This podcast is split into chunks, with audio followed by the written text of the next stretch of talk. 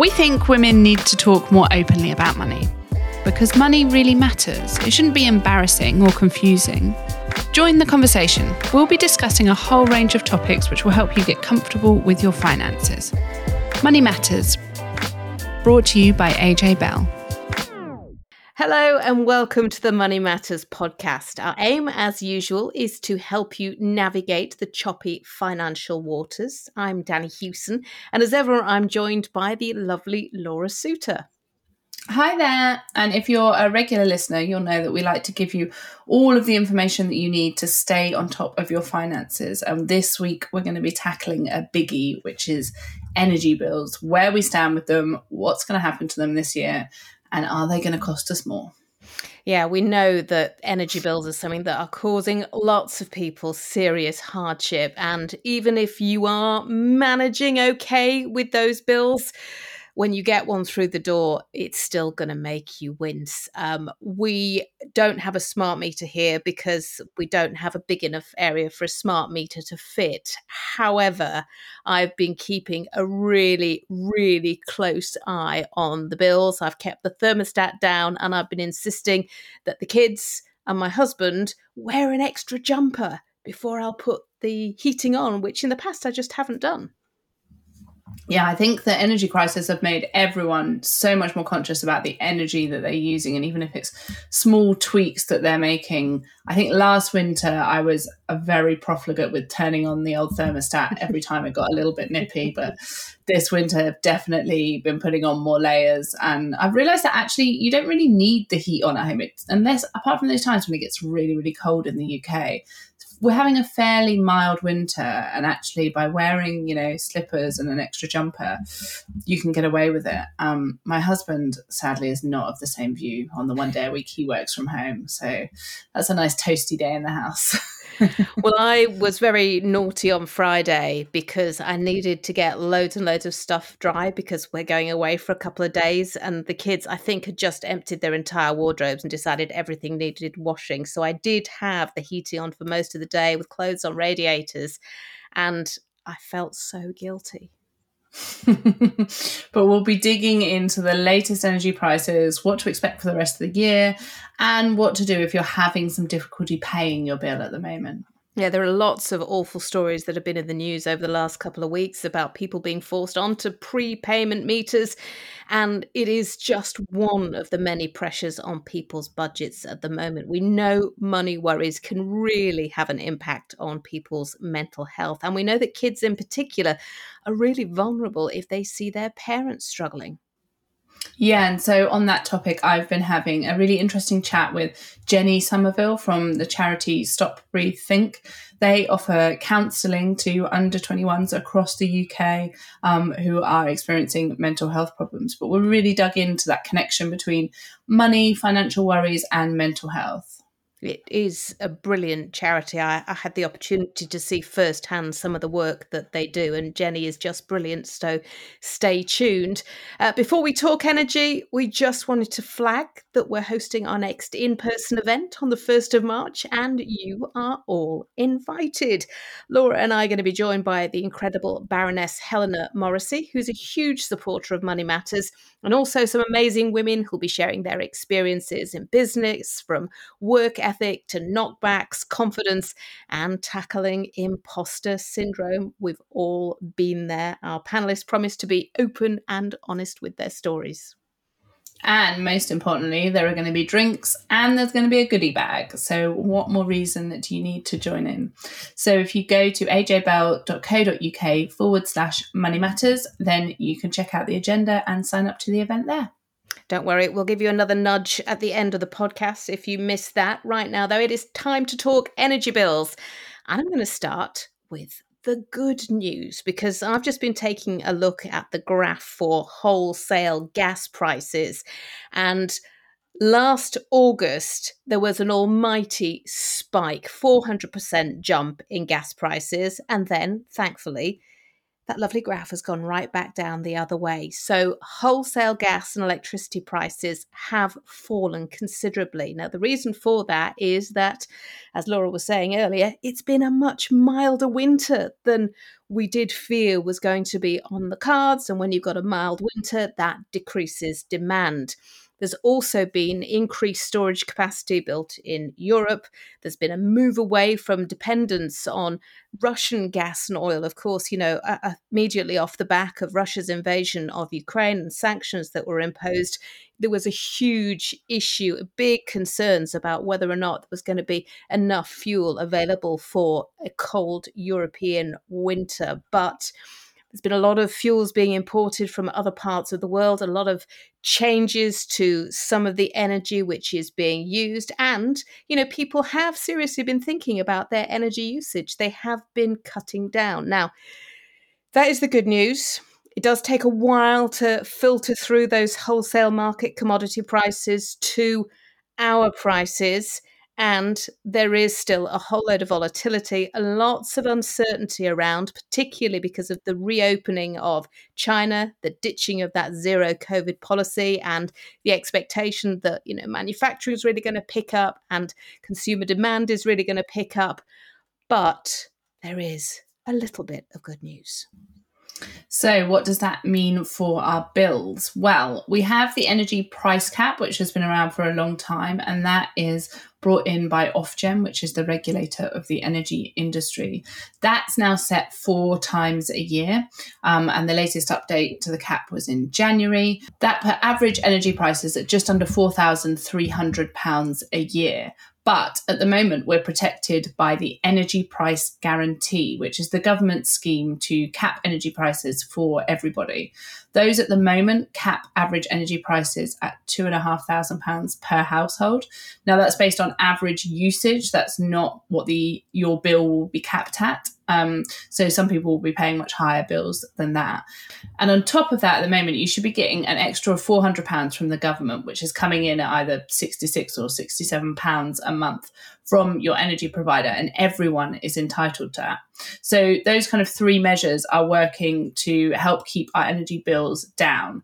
However, the slightly bad news is that some of that is coming to an end. So, from April the 1st, that energy price guarantee from the government will be staying in place, but at a higher level. So, it means that the average household bill will no longer be two and a half thousand pounds, it will rise to three thousand pounds. So it's quite a big increase, particularly for those people that have higher usage and so are paying more money. On top of that, that four hundred pounds of help towards our energy bills that the government's providing, that's ending, and they've not said that that's going to come in place again next winter all eyes will be on it, but I think it's probably unlikely that the same kind of universal support to every single household, regardless of income or wealth, will be issued. So that is going away. And then the next thing we need to look for is the energy price cap. Now, there's some hope that that energy price cap might come in lower than the new energy price guarantee from the government, so lower than that £3,000 cap that the government has set. Um, if that's the case, then that would mean we would have lower bills um, that would kind of supersede that government cap. But I think the thing that we've learned over the past year is that everyone's issuing forecasts at different points in time and it's not that helpful because lots of them then turn out to be quite wrong. So I wouldn't bank on necessarily prices falling in April or later this year because, as Danny said, there are so many things that are uncertain. Um, I would just say that things are going to get more expensive in April, and then we have to wait and see what happens with prices further on this year. So, some good news, potentially more good news on horizon, but even if we're talking about bills coming down to 2,200, there have been some numbers floating about in news headlines uh, at that sort of level. Remember, historically, that is still massive because last April the cap was just under £2,000 a year, which was a big jump in turn from the 1,300 or lower that we'd all got used to. And this means, of course, that some people are really struggling to pay their bills. First, if you are in that situation, this sounds really simple, but make sure you're putting in meter readings. Don't just rely on the estimated usage that the energy companies will put in because it won't take into uh, account any cost cutting measures that you have been taking. So you might end up paying more than you are using. Now, there are things that you can do. So you can request a flexible monthly direct debit, which means you only pay for what you use every month. That will need a smart meter or you must give regular meter readings. But then remember, when it's colder and darker, like it is at the moment, and you're using more energy than you would in the summer, it could mean that your bill is higher over the next few months. Now, if you look at the direct debit and it's correct, it's just stupidly high and you can't cover the cost, don't just leave it. You can ask for a payment plan. Now, that's going to be based on what you can afford do at least pay something every month. You might be able to join something called the Priority Services Register. It's a list of households that get support, like pensioners, pregnant women, people with young kids, or people who are disabled and you should be given the chance of a payment plan before you're switched to a pre-payment meter. Now, you might have seen some stories in the media over the last few weeks when companies have gone into people's homes and forcibly fitted a pre-payment meter. Well, just before we recorded this, we heard that courts won't be granting any warrants to allow this practice to go ahead. But you may still be asked if you want to go on a prepayment meter by your supplier. So make sure that you have that dialogue with your supplier. Don't just ignore it.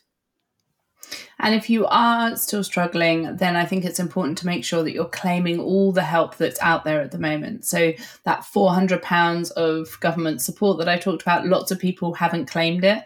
Um, frustratingly, it's a harder process to claim it if you're on a prepayment meter um, or certain other types of tariffs. So, if you haven't got that money and you're on one of those tariffs, then contact your provider to find out how you can claim it. Um, but also, there's lots of other help out there, whether that's the government cost of living support, whether that's local councils who've been allocated government funding to hand out to the most vulnerable in their community, or if it's grants from energy providers themselves. Lots of them have support that they can dish out to people. And then on top of that, you should make sure that you are claiming all of the benefits and other government support that you're entitled to, aside from just the specific energy support. So you can go to a website called Money Helper for that, or speak to Citizens Advice, and they'll be able to look at all of your finances and see if there's any areas where you could get more support. Um, and then on energy specifically, it's definitely worth hunting out some of these guides on how to reduce your energy usage. There's some few simple moves that you can make that could actually really cut down your bills. So if you've not done that already, then definitely check those out.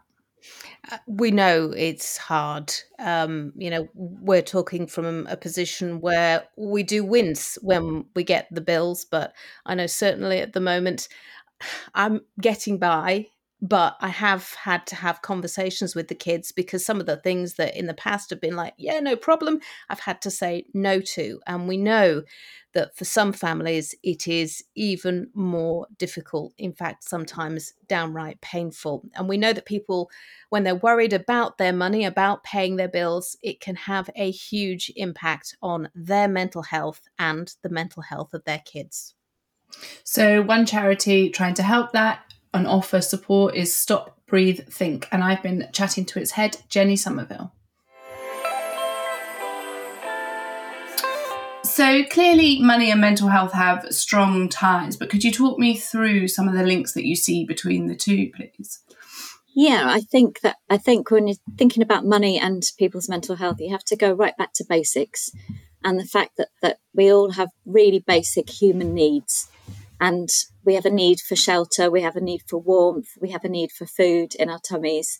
And, you know, those are the most basic needs to keep us alive, and they all cost money. Um, and so at the moment, obviously, the costs of all of those things are rising. Um, and it's there where people people start to struggle. If you have no money, if you lose your job, if your job is not very well paid, if um, if, if, you're struggling for whatever other reason and you can't afford those basic needs, you can't afford to heat your house, you can't afford to eat, um, it's going to affect your mental health. And what impact do you think the cu- current cost of living crisis is going to have on the nation's mental health then? Because that's obviously, mm. as you've laid out, putting a real squeeze on lots of people's finances. Absolutely. Um, I'm already seeing um, clients come to me suffering with anxiety. Um, you know, we start off with worrying about things. So, worrying about whether we're going to be able to heat the house, worrying about where we're going to get the next meal from. And I think lots of us are in that boat, even people who have okay salaries and, and wouldn't be seen to be on the breadline. Um, starting off with worry and stress. And, you know, worry and stress can turn into proper anxiety, um, where the worry just is too much and it's overwhelming and it's in your head all the time. So I'm seeing people as well who are not sleeping well um, because of the worry and the stress and the anxiety, and people starting to think in different ways. So they're thinking of the worst case scenarios and just always waiting for something to go wrong um, instead of what can I do today to to solve this problem. I can't pay. I can't pay my gas bill. I'm going to lose my house. I'm going to. I'm going to be homeless. I don't know what's going to happen. And we're seeing lots of that kind of thinking. Um, which is anxiety on a on a more clinical scale. Um, I think that we're also seeing mental health between couples struggle um, as as a part of this cost of living crisis, um, because money is money is one of the things that most people argue about, but it puts a lot of pressure on people running a household, and you know that can make one person feel more anxious than the other. It can make one person be struggling with anger issues or resentment. Um, it, this is so far reaching. It's it's going to affect everybody, um, and and I, I don't think any of us are going to escape without without our mental health being being um, affected in some way. Um, but anxiety, I think, is the main thing. When you feel anxiety for a long period of time, the ultimate result of that is that you crash and you feel low, and you can sink into a depression. And what pays into that, plays into that idea is the feelings that we have of absolute helplessness and powerlessness when we feel like things are happening that are beyond our control. Um, you know, that there are things happening we can't change. We can't suddenly make there be a thousand more pounds in the bank account. We can't make our gas bill be less than it is. And other people are controlling that. And those feelings of helplessness and powerlessness are really, really tricky ones for people to deal with um, and and quite often can lead then into this just absolute overwhelm um, and and low mood and depression. And so, obviously, just the general, you know, shortage of money, not being able to balance the books each month, is what's going to lead to these money worries. But are there specific kind of financial issues that you see that are most common for triggering um, mental health issues? Yeah, I mean, you've got big issues like gambling, um, and that's a, a, really big one at the moment um, for men in particular. Um, it's being made very accessible on the television at the moment that gambling is a, a, you know a socially acceptable thing to do, but gambling becomes addictive very quickly. Um, so I work with a lot of, of men and women who have fallen into that trap, and the ball has you know gathered speed and gathered speed until it's become overwhelming and something they can't deal with anymore. Um, getting into debt, for whatever reason, um, borrowing from Peter to pay Paul, getting loans out, um, you know, perish the thought because it's the worst possible thing to do. But people who take out payday loans or door, from doorstep lenders um, and get themselves in a in a, a, a real pickle with that. Um, so so yeah, getting into debt, um, credit card debts as well, failing to pay bills, having interest piled on top of the bills you can't pay. And then I think all of it, everything that I'm talking about, just ends up in this this um, place where you are completely overwhelmed and there and you've gone in far too deep and there isn't anything you can do to get out of it. And that's where your mental health starts to struggle. And so how do you help people resolve these issues? Is it a case that you can kind of tackle the mental health side of things without tackling the underlying money concern and worry because for some people they'll have debt but there's just no extra money to pay that off. Is it a case that you need to solve the financial issue before you can solve the result, resulting mental health issue or or not? Can you disconnect the two? Um, you can disconnect the two. Um, I would always, if somebody came to me and was struggling with their mental health as a result of financial things that were going on, I would always signpost them to somewhere like Step Change um, to take a positive step to try and get some advice and to get some help with dealing with it. And that's the practical side. And and I think that empowering people through talking therapy, but empowering them to make that choice to to to get out of the feeling of helplessness and to to actually realize they can walk their feet to somewhere that there's a step change group. They can make a phone call, they can send an email, and every step they take like that is something that's empowering for them. They're doing something for themselves, and everything that they do for themselves is building their confidence back up that there is a way out of this.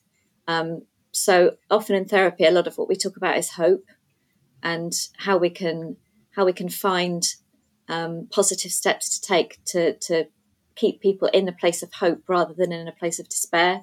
But we can also look at at what's behind it all, depending what the issue is. If somebody's been overspending or or gambling, or um, you know taking out credit cards when they don't have the funds to pay them, we can really look at what is it in you that that wants to do that.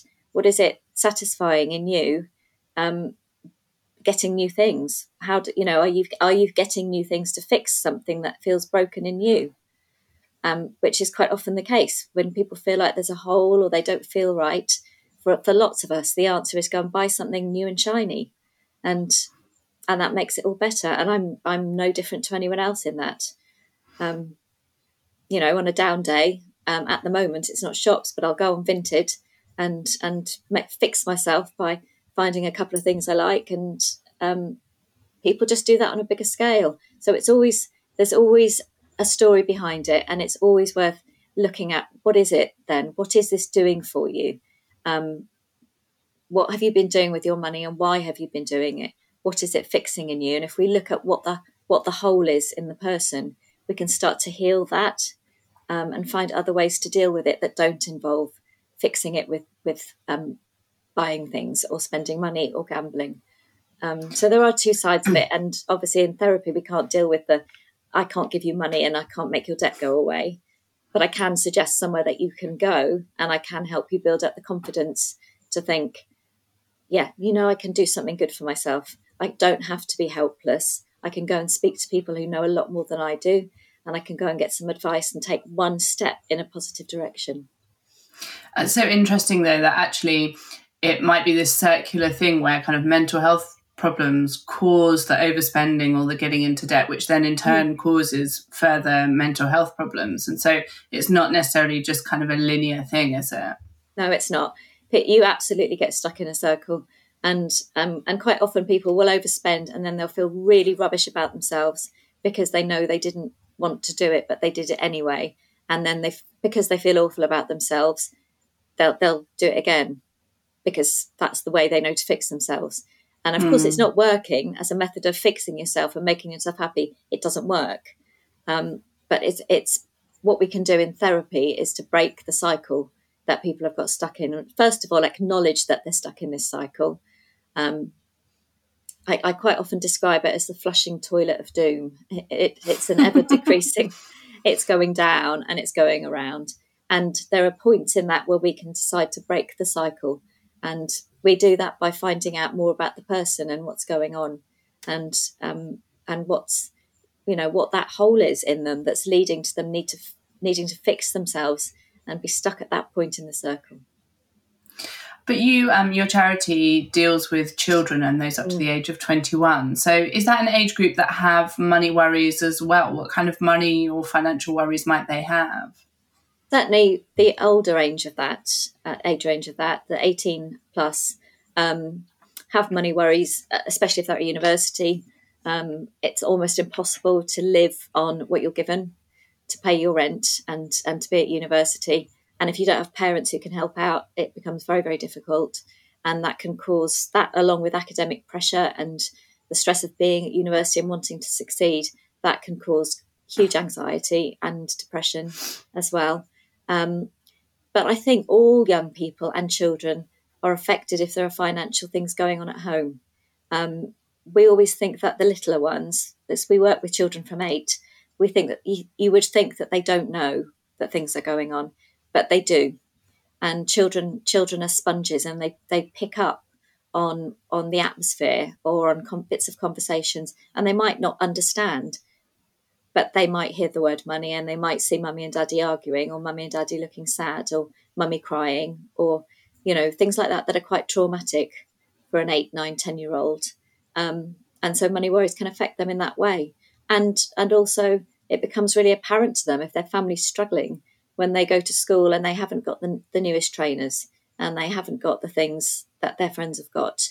Um, and and uh, that can lead to bullying at school and really, really low self esteem. So, really, this, you know, it's a really thorny subject, money. And I think it affects um, children as young as that, definitely equally to, to adults or the, the younger adults that we work with.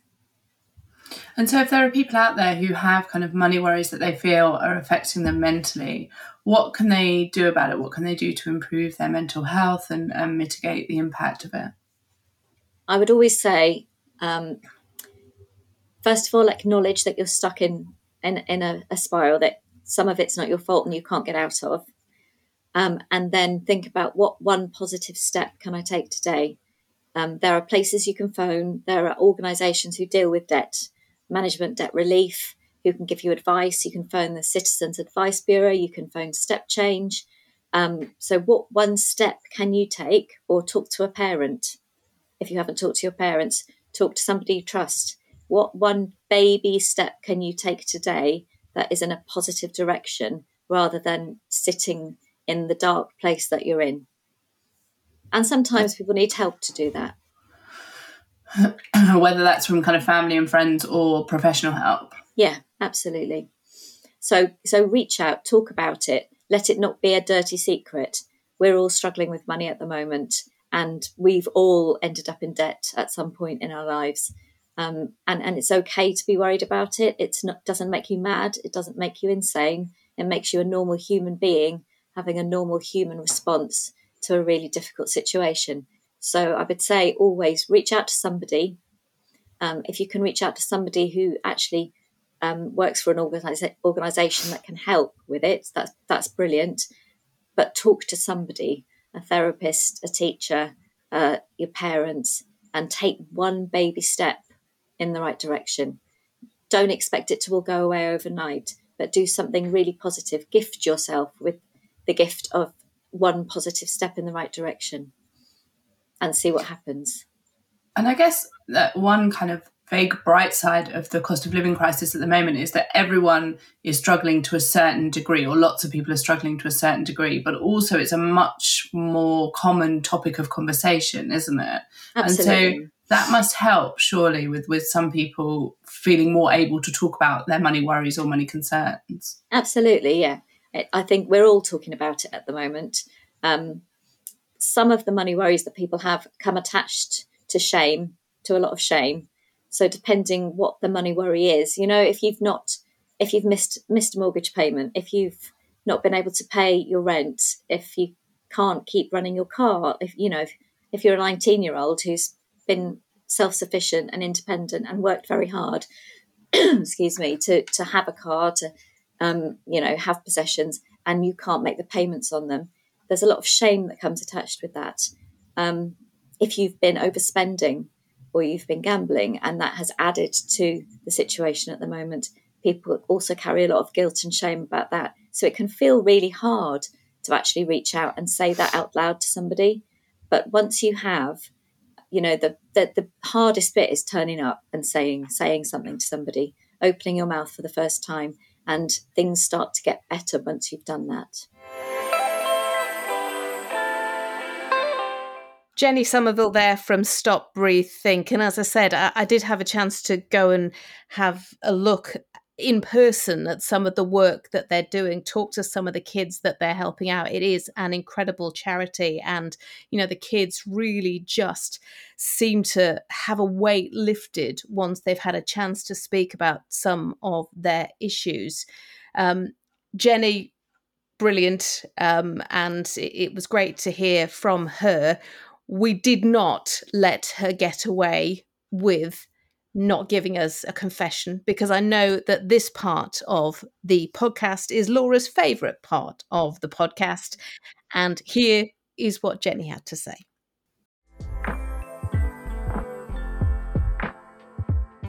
So, what's the biggest money mistake that you've ever made? I've made many over my 50 years on the planet. Um, I there are two that come to mind. Um, one of which is is hugely embarrassing, and I kick myself for. The other one is I collect penalty charge notices, and um, I seem to be an expert at getting them, not paying the dart charge, not paying parking. Um, and the mistake I always make is not paying it within that time period that they give you, where it doubles if you don't pay within the time. So I, I have a collection of penalty charge notices, all of which doubled before I got to the, the point of paying them. And that could have been completely avoided. Um, my other big financial mistake I made was to get very happy one day, just happy because it was sunny and I'd been to London and I'd been to see a show and the sun was shining and it was such a beautiful day that I went into Zara, my husband and I went into Zara and accidentally spent £2,000. Oh, wow. I know. That's a big spend. It was. It didn't. I didn't see. I didn't count things up. They just all seemed like really good value things as I put them in the basket, and um, we were just having a really good time and just thinking, oh, we'll treat ourselves. Um, had no idea that it had accumulated to that amount, um, and that was yeah, that was all of my savings. So the lesson learned there is to um, set myself a budget if I'm going to have a treat and go shopping, and not just get all happy and excited because it's a nice day and go and blow £2,000 on stuff that you don't need. That really highlights like some of what you're talking about, the flip side of it, the emotional kind of spending, but not always to a negative in a way. Mm. Like you, you were feeling good and happy that day, and so you wanted to carry on that feeling. Mm. Yeah, but it led it led to an awful situation where I had no savings left and had to beat myself up for a long time about the fact that I've that I spent that amount of money in one shop um, got some nice things, but I, I two thousand pounds is slightly extreme. So I think that's the one that makes me laugh now, but it's really not funny. Um, so yeah, that and my penalty charge notice collection. That's my confessionals. They're good ones. Thank you for sharing. Okay, you're welcome. So, some big confessions there. I mean, I think her first one about getting penalty charge notices, not paying them on time, getting parking charges, lots of people will fall foul of that. And it's just so frustrating. You have to pay it in that short time period, otherwise, the cost goes right up. Um, but as Jenny and I discussed, I think her second one really taps into that topic of kind of emotional spending and that not always being coming from a negative emotion. It's sometimes coming from when you're feeling really happy and excited. Um, and it's obviously something that so many of us are subject to. Yeah, my kids are happy and excited because we're actually going to leave the country for the first time in in years. It it well, it has been since COVID, and um, they have just fallen exactly foul of that. And both had Christmas money, and both have spent quite a lot of Christmas money on new clothes just to go to Barcelona. And some of the outfits that they bought, let's say, are inappropriate considering that the weather is going to be rather like it is here. but it's your role as mum to point out that it's inappropriate clothing and say the classic line of "You're not going out wearing that, are you?" I'm getting ready for it. I'm getting ready for a row. I might leave my husband to do that. Yeah. Um, and just another reminder that we are hosting our biggest event yet, and you are all invited. So join us in London on Wednesday, the first of March, from five thirty to mark International Women's Day, and we're going to be celebrating lots of women in business and talking about the gender investment gap even further.